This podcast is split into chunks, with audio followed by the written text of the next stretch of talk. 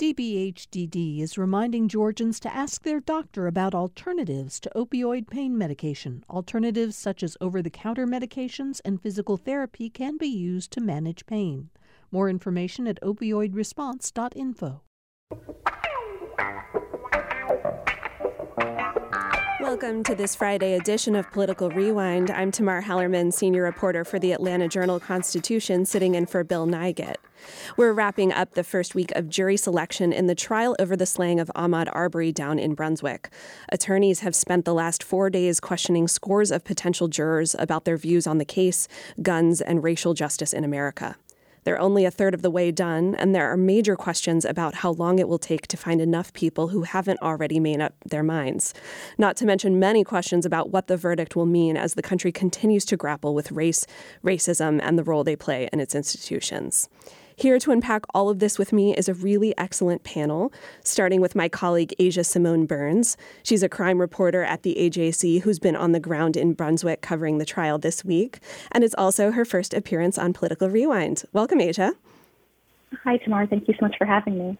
Next, we have Fred Smith, a constitutional law professor at Emory University. It's good to have you back again. It's a pleasure to be here. And last but not least, we have Major Woodall. He's a public policy associate for the Southern Center for Human Rights, and he's the former state president of the Georgia NAACP. He's also working on a book about racism in the mind. Um, how's it going, Major? All is well. Good to see you. Good to be back uh, with you all today. Awesome. I'm so excited to dive right in with this panel. And I'd like to start with Asia, who spent the last week in Brunswick. Talk to us about what the scene has been like at the courthouse and in this nearby park where I guess the attorneys have been sifting through some 600 potential jurors. Yes, yes. Well, uh, since we've been here, um, both what has been happening inside and outside of the courthouse has been absolutely fascinating. Uh, inside, you have a prosecutor uh, and the, the, defense attorneys um, trying to seat a panel of impartial jurors. And uh, there were a thousand jury summonses that were sent out. Uh, about 600 people have uh, actually arrived for uh, jury duty. Um, and for the past week, uh, they've been arriving for individual questioning and for group questioning. And uh, some of the statements that they've made uh, have been uh, what I would say are surprising and rather telling. Um, and we can get into a little bit of that. But equally fascinating is outside of the courthouse, uh, there have been, as you would expect, demonstrators gathered for days, um, being very vocal about not only wanting justice for Ahmaud, but wanting to draw attention to the racial dynamics that existed in Brunswick prior to Ahmaud's death or prior to Mr. Arbery's death. Yeah, and how unusual is this scene? Because a lot of this stuff, especially as they're they're vetting these potential jurors, isn't a lot of this happening outside, or are they being kind of brought in group by group? That's pretty unusual. The jurors are being brought in group by group. Uh, they're reporting to the courthouse in groups of, of about 20 uh, for um, questioning from the prosecutor and from the defense attorneys. Um, meanwhile, the demonstrators are stationed in a courtyard that is a few yards away from the courthouse, but still immediately in front of it. Uh, so as you have the jurors coming in and out of the courthouse and uh, parking in a parking lot on the side of the building, um, there is this group that uh, is not meeting them, but is relatively nearby as uh, they're reporting for a jury. So uh, it's something that actually happened inside the courthouse. Yesterday, uh, an attorney defending Roddie Bryan, uh, attorney Kevin Gough, um, expressed some concerns about the group being there in the first place, uh, saying that um, the banners and the Justice for Ahmaud T-shirts, uh, some of the signs that they were carrying, could potentially influence the jurors as they're coming in and out of the courthouse, and essentially make it harder to seat an, an impartial jury uh, for this case. Um, and since it's happening in a public square, uh, the court has made it um, pretty evident that they don't uh, have any purview over uh, the demonstration that's happening, um, since it is not something that's happening inside of the courthouse. Uh, but that is something that came up and was expressed by the defense attorneys that that is a concern of theirs. Major, I want to bring you into the conversation here. Finding impartial jurors, will be such a struggle, and it has been for the last couple of days, given just how far and wide this cell phone video um, of Travis and Greg McMichael. Um, you know, pursuing Ahmaud Arbery and then shooting him at close range. It's it's gone everywhere, and it's almost impossible to find people who aren't familiar with the case or don't have strong opinions about this. So weigh in on that. Well, I think that goes to the failures of our legal process. That a video that has, for all intent and purposes, been a part of this evidence from the date, from the very onset of this case, or the from the very onset of the incident itself, um, that anybody who, who had seen it would remain impartial because it's telling. We had a district attorney, Jackie Johnson, who blocked the arrest of these individuals, Travis and Gregory McMichael. And she believed that, you know, arrest wasn't warranted, that criminal accountability was not necessary. Then you go to George Barnhill, who is currently the district attorney in the Waycross Circuit, who pens a three page, two, three page letter that goes into detail, great detail, as to why 17 4 60, well, what was 17 4 60, which was Georgia's uh, statute on citizens' arrest, justifies the, the unauthorized use of deadly force in the murder of Ahmaud Arbery. And I use the language murder very intentionally.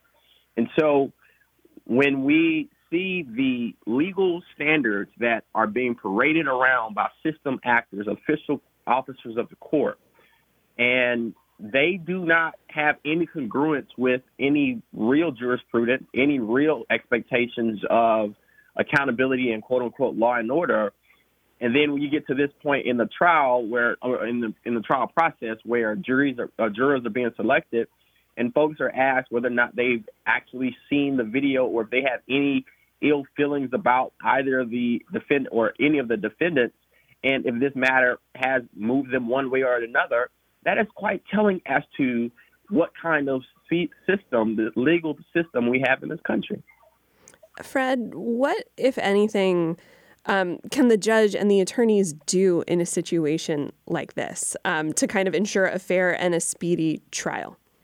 Yeah, so uh, what's happening right now um, is a process I call voir dire. Um, in different parts of the country, that's pronounced differently, and outside of the country, it's pronounced entirely differently.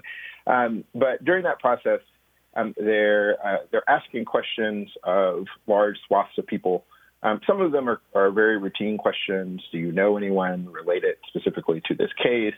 Um, and then uh, some of them are questions that are kind of more uh, specific to and tailored to these set of facts, uh, including questions around uh, people's views not only about race uh, but also their uh, their views about guns, uh, questions about whether or not they own guns, views about gun control, etc.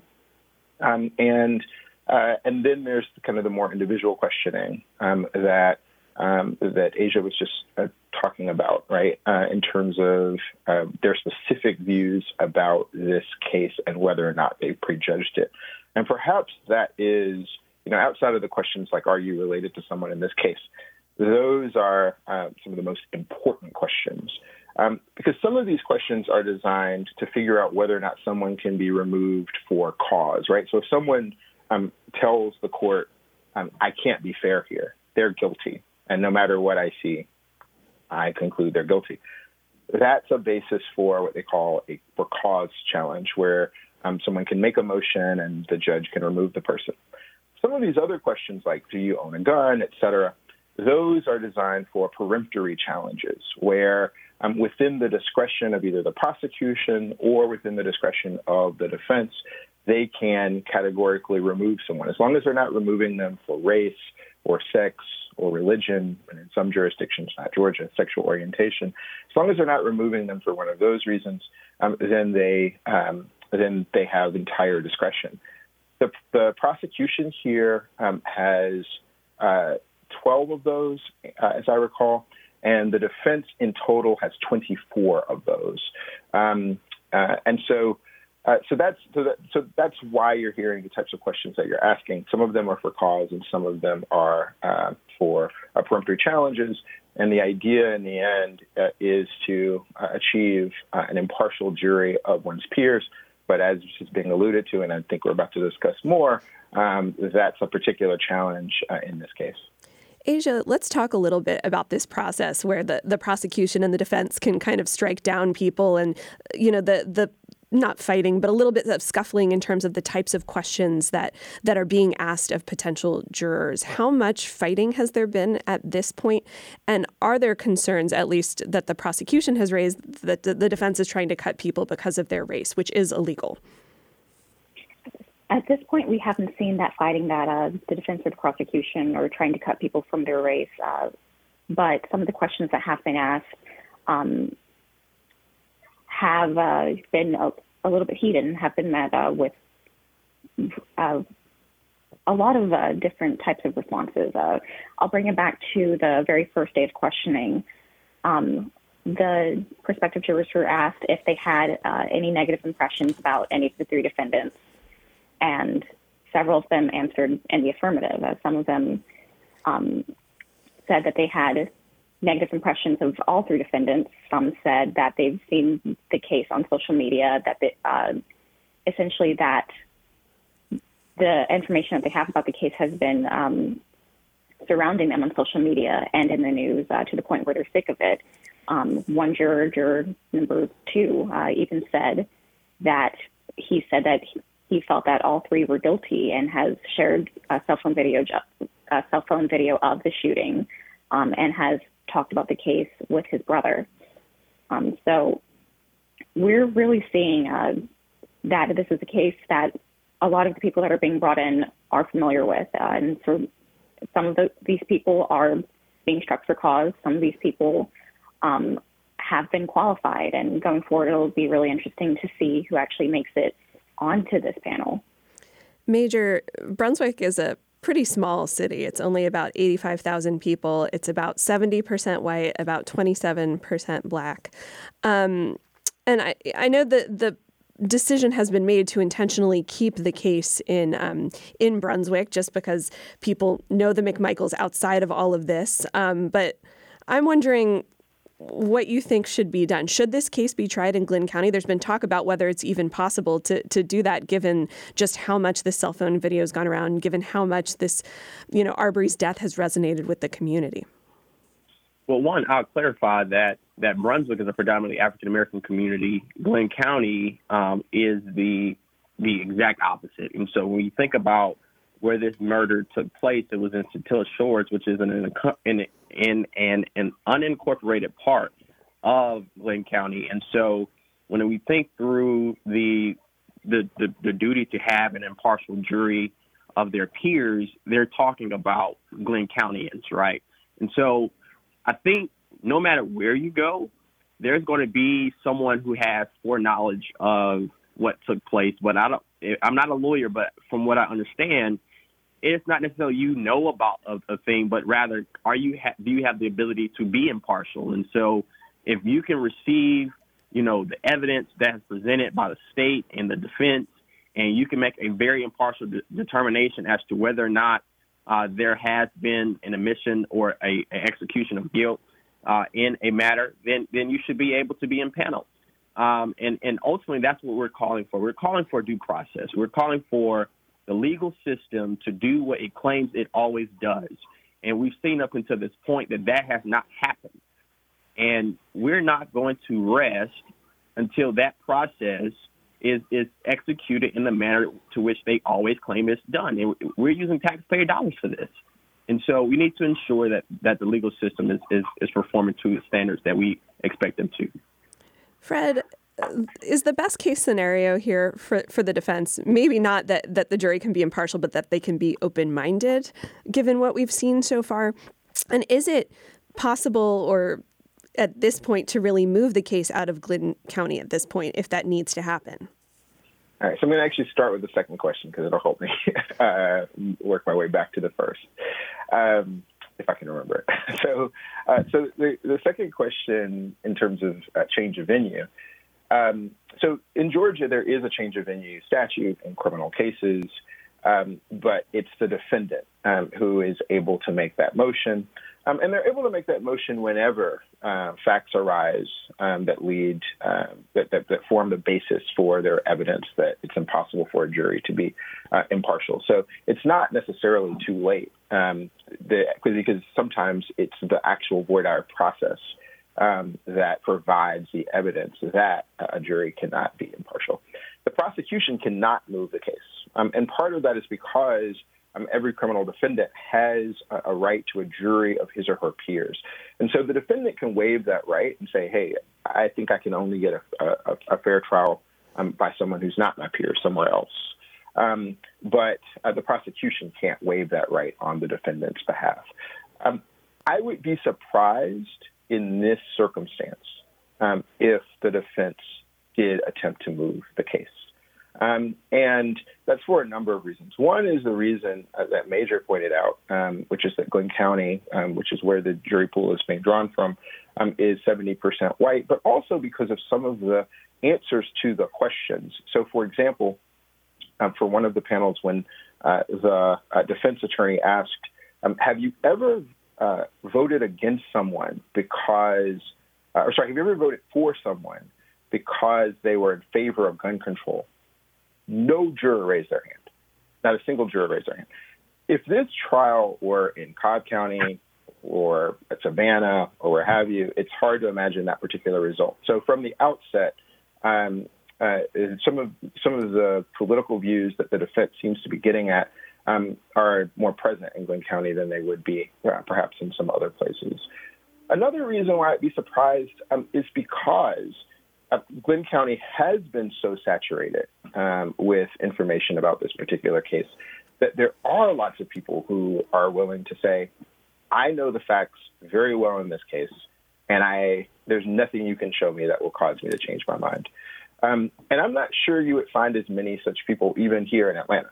Uh, I, I mean, here in Atlanta, yes, we saw the video a year and a half ago. We haven't seen it since. It's not something that has kind of permeated um, kind of our everyday culture and understanding of uh, of our community in a way that it's happened there.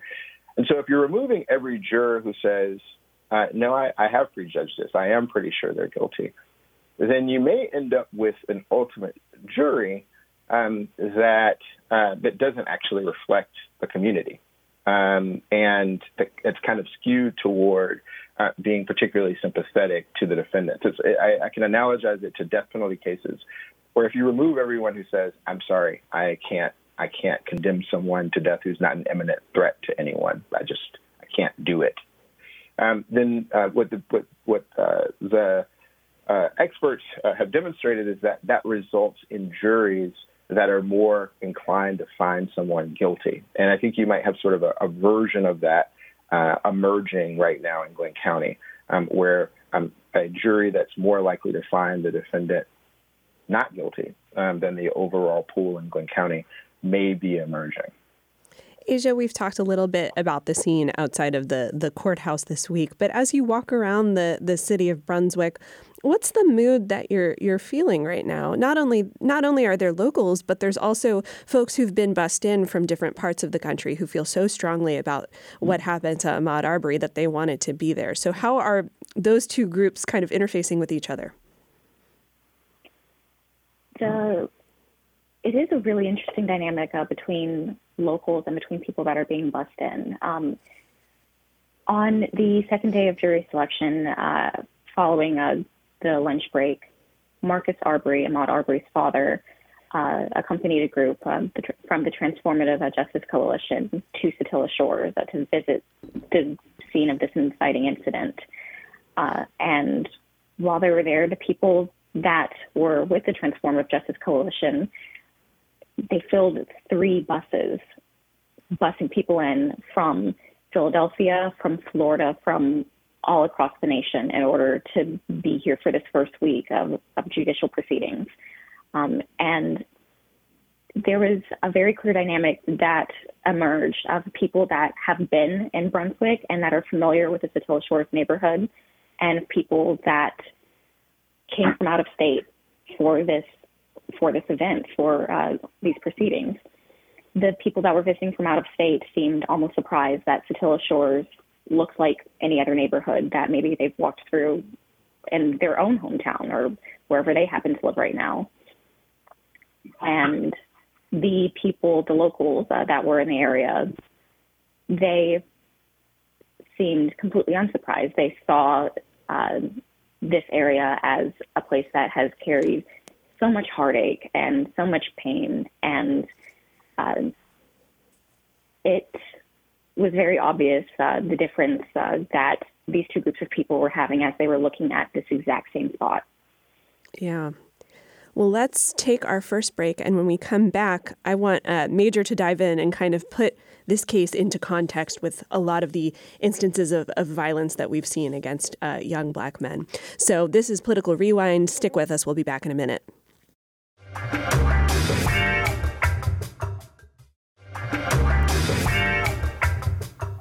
We're back with more Political Rewind. I'm Tamar Hallerman, senior reporter at the AJC, filling in for Bill Nigut. I'm joined today by Emory Law professor Fred Smith, Major Woodall of the Southern Center for Human Rights, and the AJC's Asia Simone Burns reporting on the ground from Brunswick. Let's jump back into this conversation. Um, Major, this is the first kind of major trial involving the slaying of a young black man since the, the Derek Chauvin trial. Um, obviously Chauvin was was convicted and I think people saw some measure of justice but there was also a question about whether America could make a lot of these systematic changes to to the way that our institutions deal with race which I think for the most part haven't happened. And so I'm curious how you're looking at this trial in the context of what happened with Derek Chauvin and um, what is the potential here um, for any kind of semblance of, of justice? Well, I'll say what I've said um, every time I ask this question, and I may be one who, one of the few who will say this, but there's no justice in criminal conviction. There's no justice in legal outcomes that put people behind bars. And the reason I say that is because currently, right now, we're seeing the Department of Corrections literally violate the very humanity of people who are who are incarcerated as we speak. And so that's not justice. What's justice is being able to create a society in which these things do not happen. What's justice is that when these things do happen, we have systems in place and resources and services that can help rehabilitate people to reenter society. But that's not happening. And so while we're here in this moment and we have this criminal trial that's pending and we'll see whether or not there's conviction or an acquittal, that's not justice. It's just not. And I find tension because I want there to be some closure because that's what a lot of people are looking for for this family. They're looking for closure. They're looking for the, the powers that be to say that this is not okay. Because may we be reminded that that before the GBI got involved and arrested the McMichaels and eventually uh, uh, uh, uh, Bryant as well, this case was sitting on the shelf. The DA, the second DA, was literally about to let this case go unprosecuted. If it was not for the persistence of Ahmaud's mother, that's not justice. And in, in, in Georgia's legal process should not work in a way in which it requires social and political and public pressure for them to hold people accountable. That shouldn't happen that way. Fred?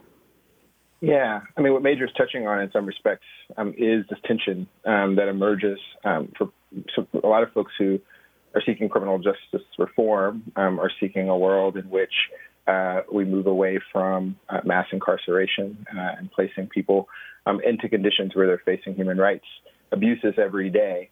Um, and there are these moments uh, in which uh, there are questions around, well, will these defendants receive the same, uh, be placed into the same system as everyone else, right? Because that's what equality is, right? So you have this tension between um, equality and equal dignity and everyone being treated the same way, um, and the fact that the same way um, is uh, a, a, world in which there are so many um, human rights abuses, in which we do um, incarcerate more people per capita than um, than any uh, democracy on on earth. So, so I just want to uh, point out that that that really important uh, tension.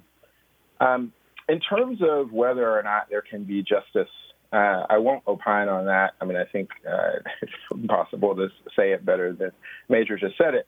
Um, but uh, but I will use the phrase that he used a little bit earlier: criminal accountability. Can there be some measure of accountability here?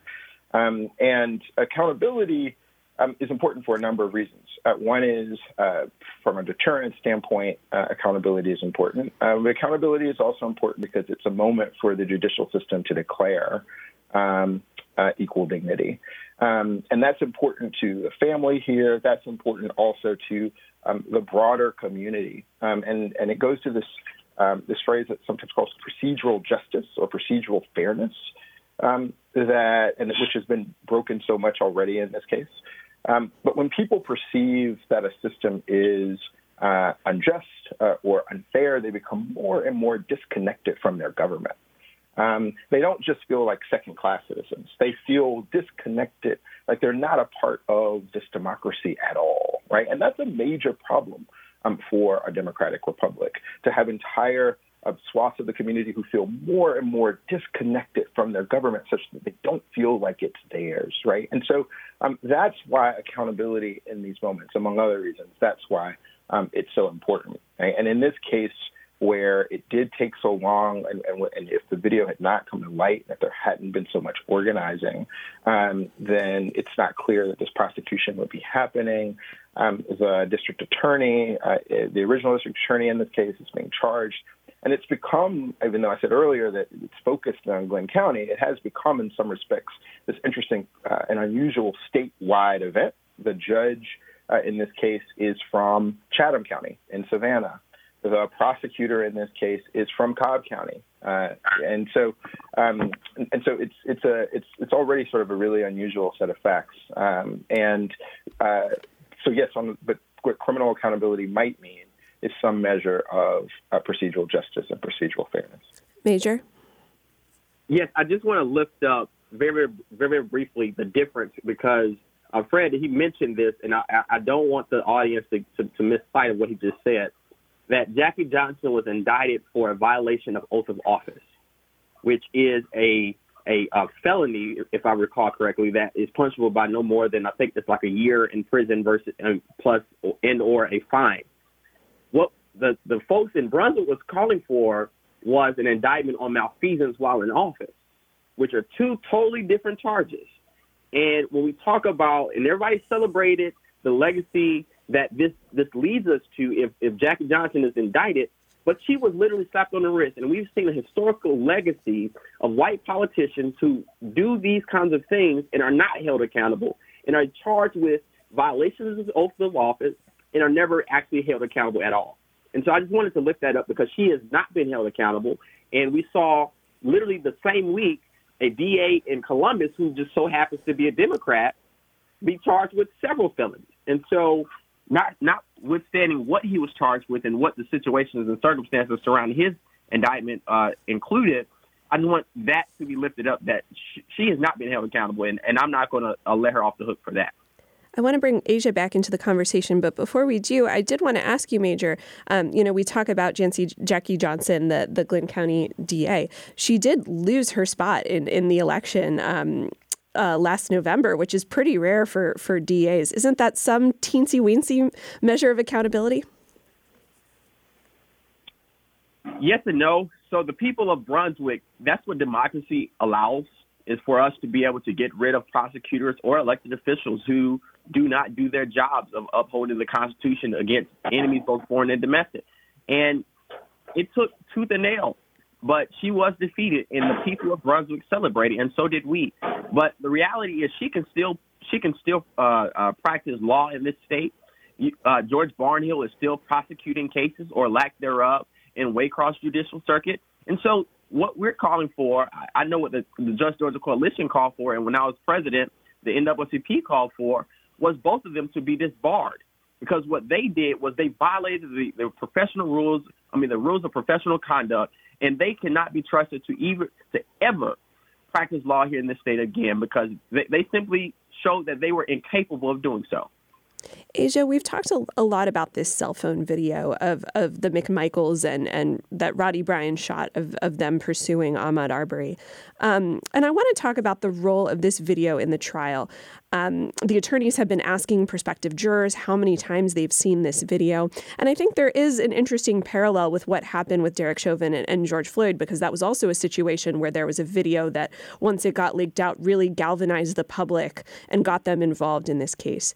Um, how much is video kind of going to change the game in this trial? And, and do you have an understanding yet of how the prosecution is going to be using that video? Well, the video is already um, really uh, influencing uh, what will be happening in this trial. Uh, the conversation uh, with the prospective jurors has been Have you seen this video? Uh, really trying to get down to the root of what they felt about seeing the video. Um, some of the responses have been um, that the people viewing it feel that it's obvious that this was a murder. Some of the responses have been that it was very clear based on what happened between Ahmaud Arbery and Travis, where uh, Travis McMichael, where Ahmaud ran for the gun, that uh, Travis McMichael fired at him in self defense. Um, and one uh, juror that said something that really spoke to me uh, was that an equally important uh, factor in all this to her was why the reason uh, why the video was taken in the first place. Uh, she actually uh, went as far as to call it vicious and disgusting that Roddie Bryan filmed the video because by what she believes the purpose of him filming that video was not uh, for us to be able to see what happened, but that she's glad that it exists because that is what it's allowing for us to know what happened and for there to be some sort of evidence of the exchange that happened uh, in Satilla Shores. Um, so it's it's already influencing. It's not uh, entirely clear what the prosecution wants to do with it, uh, but what has been uh, more and more evident is that uh, the moments um, the final moments of Ahmaud Arbery's life, that is something that was captured on video, and that is something that the prosecution uh, wants people to see, wants them to see that Ahmaud Arbery was in a situation that he felt that he couldn't get out of.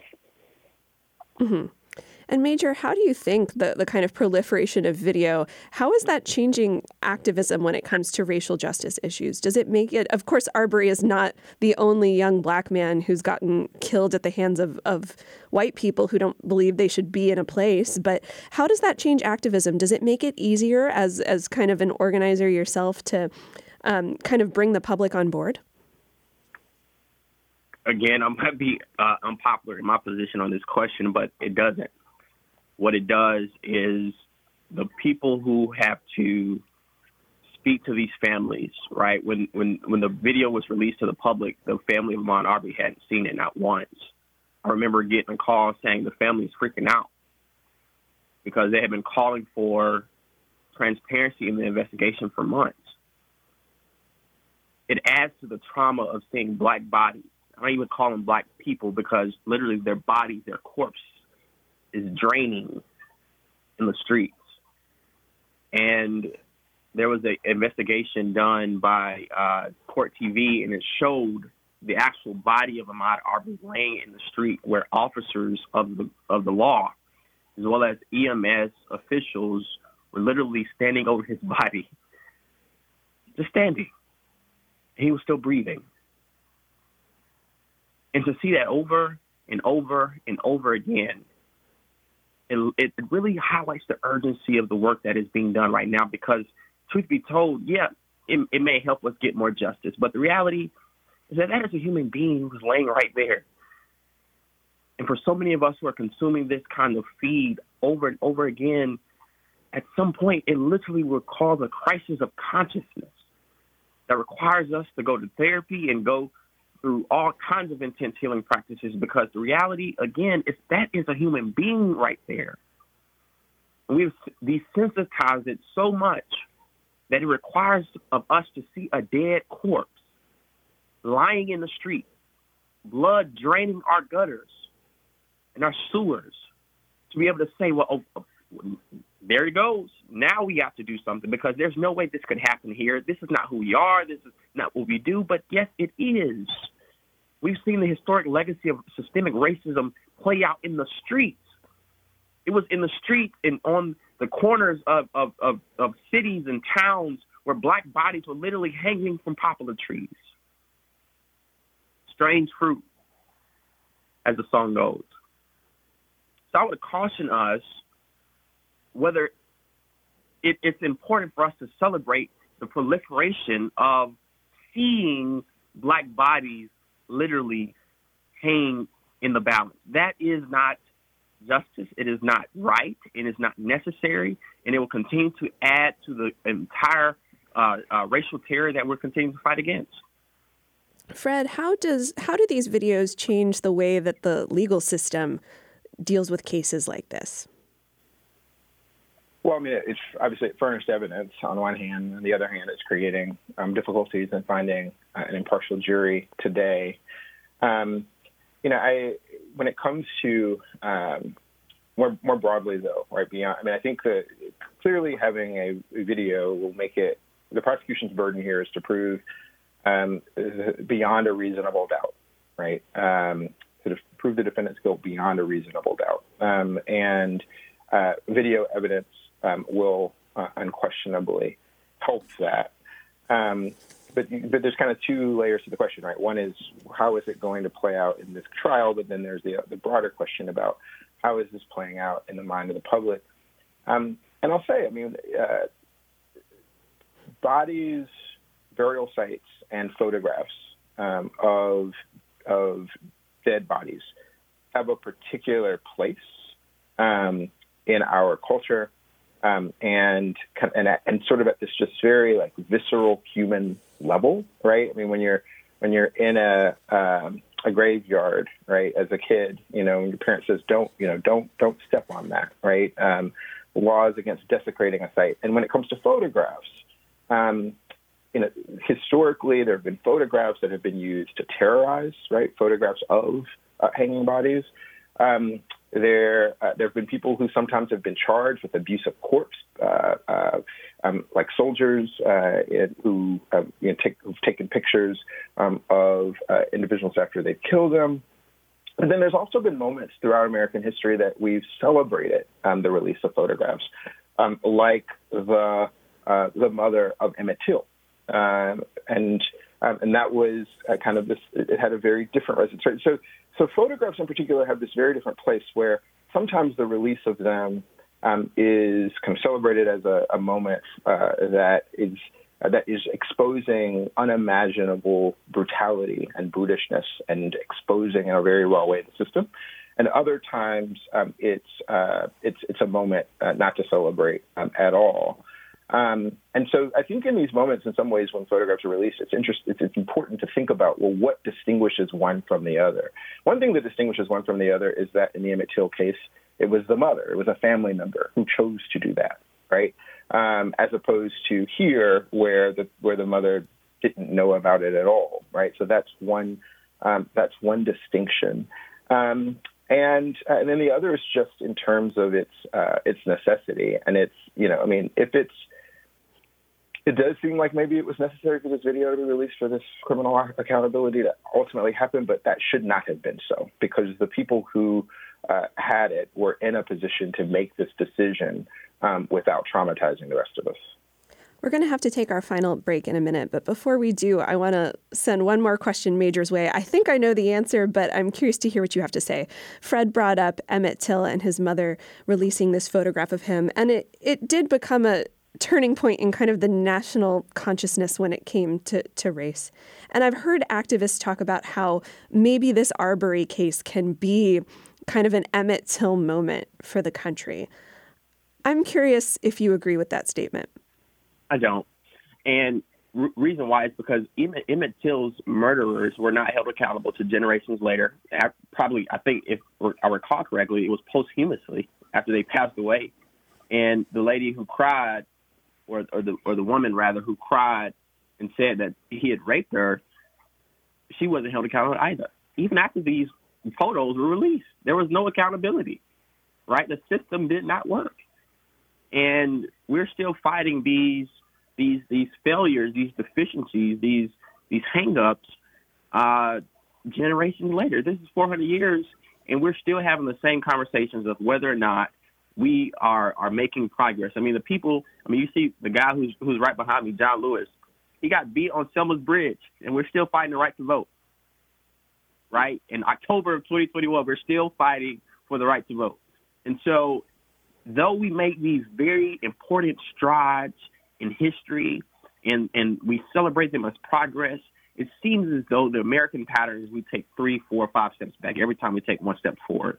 And if that is the human condition, if that is the pattern of human existence, then we have a long way to go. All right, we have to get to our final break. Stick around and we'll be right back with more Political Rewind.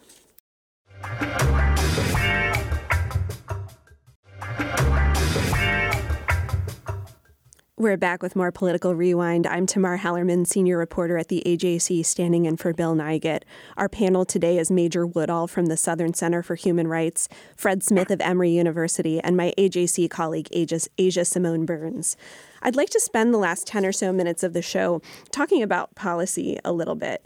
Um, Asia, one of the main defenses that we're hearing from the, the lawyer for the, the McMichaels is that they were just exercising, you know, their right under what was the law of the land at the time in Georgia, um, the citizens arrest law. Of course, that's since been overhauled by the state legislature. But talk a little bit about how they're they're using this defense and kind of their strategy here. Well, essentially, what they're saying about uh, the citizens arrest law that was existing uh, at the time of this incident um, that resulted in Ahmaud Arbery's death is that they had prior knowledge that there were break-ins going on in the Satilla Shores neighborhood. They believed that Ahmaud Arbery was the person who was committing these break-ins. Uh, that because they suspected that he uh, had been committing a felony and that he was in the neighborhood that day to commit a felony, um, they wanted to pursue him, detain him, and talk to him and figure out, hey, what are you doing here? Uh, are you doing these break-ins and um, detain him until police arrive. Um, the prosecution uh, in this case uh, has really been um, well, she's pushed back against that a lot. Linda Dunikoski has, uh, in saying that um, in order to uh, justify a citizen's arrest, there has to be a felony that was committed. And in this case, there's no evidence that Ahmaud Arbery took anything from the home that he was in in the Satilla Shores neighborhood. There's no evidence that he had been a part of the break-ins. That and there's uh, no evidence at all that he had actually been committing a felony. Uh, and so to say that um, they were committing a citizen's arrest that day, uh, that that's what they were trying to do. Uh, there's nothing to back that up. Fred, of course, since Arbery's death, um, the state you know, state legislators have gone in and, and overhauled the citizens arrest, uh, arrest statute. How straightforward is the law when it comes to looking at criminal activity and kind of what used to be the law, but what has since changed? Yeah, so uh, under the United States Constitution, uh, ex post facto laws are unconstitutional, so you can't hold someone criminally liable for something that wasn't criminally liable at the time of the conduct, right? So um, if today we have this show and tomorrow the state legislature passed a law that said nobody can uh, be on political rewind anymore. Um, well, I mean, we would obviously sue, but in, but in the interim, um, we also just we wouldn't be able to be held accountable for something that wasn't illegal at the time that we did it, right? And so, uh, so these particular defendants are going to get um, the benefit of this law, even though um, this law um, has subsequently um, uh, been eradicated. Um, and, you know, I'll just say on a personal note, thank goodness it has. I mean, even just, I mean, the idea, uh, like when you, as you were recounting this, you could, in my own mind, I was thinking, well, um, you know, well, why couldn't Ahmaud then detain them because they were in the middle of the illegal activity of detaining him? I mean, it's uh, and um, and and the idea that um, that they thought that that was their role and they thought that that was their place does um, kind of really touch into this historical vein that goes back uh, into centuries uh, in terms of um, of, of uh, it, it's very racialized. Um, this idea that, um, that, that they were in a position to detain um, this uh, this other person because they suspected they they not being law enforcement suspected that they were breaking the law. Major, I want to talk about what you think is possible politically in the state legislature in terms of change as a result of what happened to Ahmaud Arbery. Of course, since his death, um, the legislature passed a hate crime statute. They overhauled the citizens arrest over, uh, or sorry, the citizens arrest law. Um, do you think anything else is politically possible at this point? Most definitely. I think, you know, when we look at, and again, I say this not as someone who's an attorney because I am not, but as someone who is a policy professional, is that at really what's at the center of this case is not self, I mean, uh, is, is not citizens arrest because we see that the statutory obligations that that were uh, invoked were not met, right? And so uh, that isn't necessarily part of this case. If, if a defense attorney wants to lift up self-defense or stands ground in the in the use of excessive force and deadly force uh, in the use of, of self-defense uh, that follows the stands your ground doctrines of self-defense, then maybe you'll you'll you'll see that come out. Um, it's also showing up in many ways throughout the state because we have pending cases like the one that's in Statesboro, Bulloch County right now, that's talking through this self-defense uh, claim of, you know, do you have a duty to retreat? I believe that that's going to be something that we see uh, moving forward. Uh, when, when, the when, when the when the stand your ground doctrine was well, when the castle doctrine was expanded to include uh, your ground, because stand your ground is, is a separate part of the castle doctrine. It is not something that is inherently included within that doctrine. Um, what we found was that uh, Georgia and states like Georgia, Florida, and et cetera, they wanted to ensure that folks could be equally aggressive, equally uh, uh, they, they could equally use force, whether deadly or otherwise, that would really neutralize any threat. And so when you have cases in which people are the primary aggressors, there's case law that suggests that there are certain things you must do. And so I think the General Assembly will take that up, or if they do not, they, it would behoove them to because you're having cases now where folks are engaged in private interactions between citizens and even law enforcement now, right? There's a case in, in Washington County, uh, Lee Martin's death, that, that's lifting up how that interaction between the public and private exists, but primarily around these private citizens engaging in uses of force that ends up in one person dying and the other person literally claiming self-defense. So I, I, foresee that that being something that uh, it comes out of not only the Ahmaud case, but the Mark, uh, Marcus Wilson case in Statesboro, the Eurie Martin case in Washington County, and so many others. Mm-hmm. But you don't see the legislature truly changing the way that it approaches gun rights and, and that sort of thing. This would just be tinkering with what stand your ground means? Well, I, I don't think this is a you know, some people will talk about the, the gun rights and those kind of things, and, and that's important. And I think that there's a time and a place for that. But I think as it relates to these issues, it, it really just exceeds just black versus white, right? It really talks through can we live in a state where people can protect and defend themselves without fear that they would now be criminally liable for something that took place that that they didn't put themselves in that situation, but they had to respond nevertheless. And so I think it is a concern that Republicans and Democrats alike should have because it impacts all of us, right? It impacts all of us. Mm-hmm. And Asia, um, we are not doing jury selection today down in Brunswick. Uh, it sounds like one of the, the lawyers in this case had a personal obligation, but what's on deck for, for next week and what are you expecting to play out? Uh, next week, the jury selection process will continue. Uh, the judge has said that they're going to get started again 8:30 on Monday morning. Um, at this point, there have been 23 prospective jurors qualified, and they're trying to get to 64. Uh, at the rate that they're going, it could take off next week. Potentially, it could stretch into the following week. Uh, it really depends on uh, if it continues at the pace that it's currently going, or if they pick up the pace a little bit. And Fred, what are you looking for in, in the weeks ahead? Yeah, right. So I'm, I'm looking for how are the peremptory challenges, or try to use more legally, how, how are the various challenges uh, used? Who gets removed? What does the, the, ultimate jury look like? How much does that reflect um, the uh, the general population uh, in uh, Glynn County?